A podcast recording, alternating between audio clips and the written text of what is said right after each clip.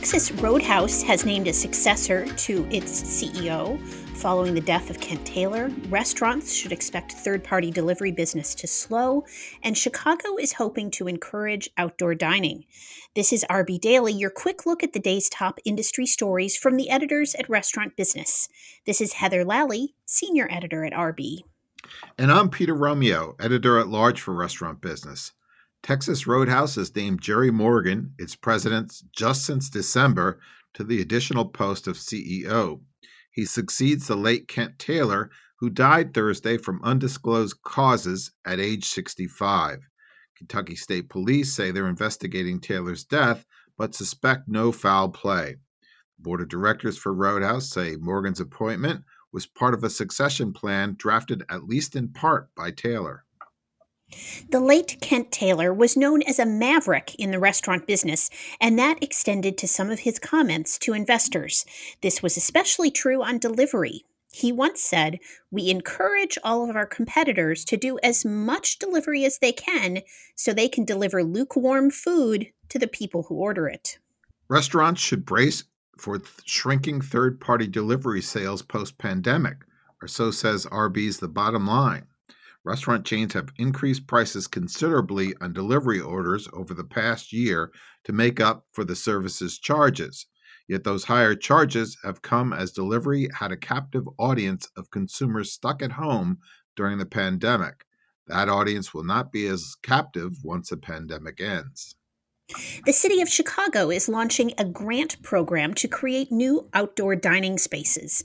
In announcing the program, the city's mayor said expanded outdoor dining was a necessity during the pandemic last year, but now it's being expanded quote, because we love it, she said.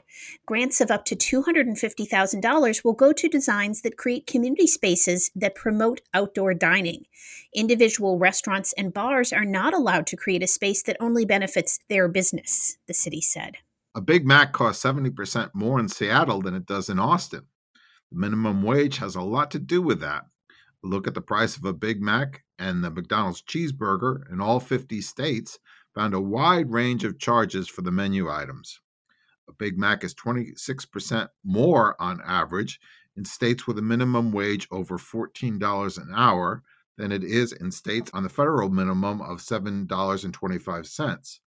The cheeseburger is 30% more.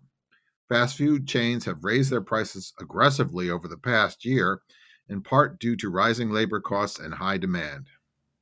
Diners will soon be able to put ketchup on their fries with a wave of their hand. Heinz is releasing its first touchless ketchup dispenser in response to heightened safety concerns amid the pandemic. Guests wave their hand over a sensor atop the machine, and it automatically delivers a half ounce portion of ketchup. The idea is to reduce touch points as guests begin returning to dining rooms. The National Restaurant Association show announced 16 recipients of the 2021 Kitchen Innovation Awards. The winners proved that innovation kept progressing despite the pandemic. Many of the equipment advances address the challenges and trends that are currently impacting the industry, including sanitation, contactless operation, waste reduction, back of house efficiency, and productivity. Pauly D has a virtual brand. The former Jersey Shore cast member this week launched Pauly D's Italian Subs in partnership with Robert Earl's Virtual Dining Concepts. It offers a selection of subs, salads, and sides for delivery only via Grubhub.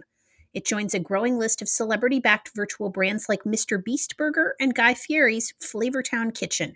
Well, that should do it for today's RB Daily, your daily dose of the most important news of the day from the editors of Restaurant Business. Find us every weekday wherever you get your podcasts. I'm Peter Romeo. And I'm Heather Lalley. Have a great day.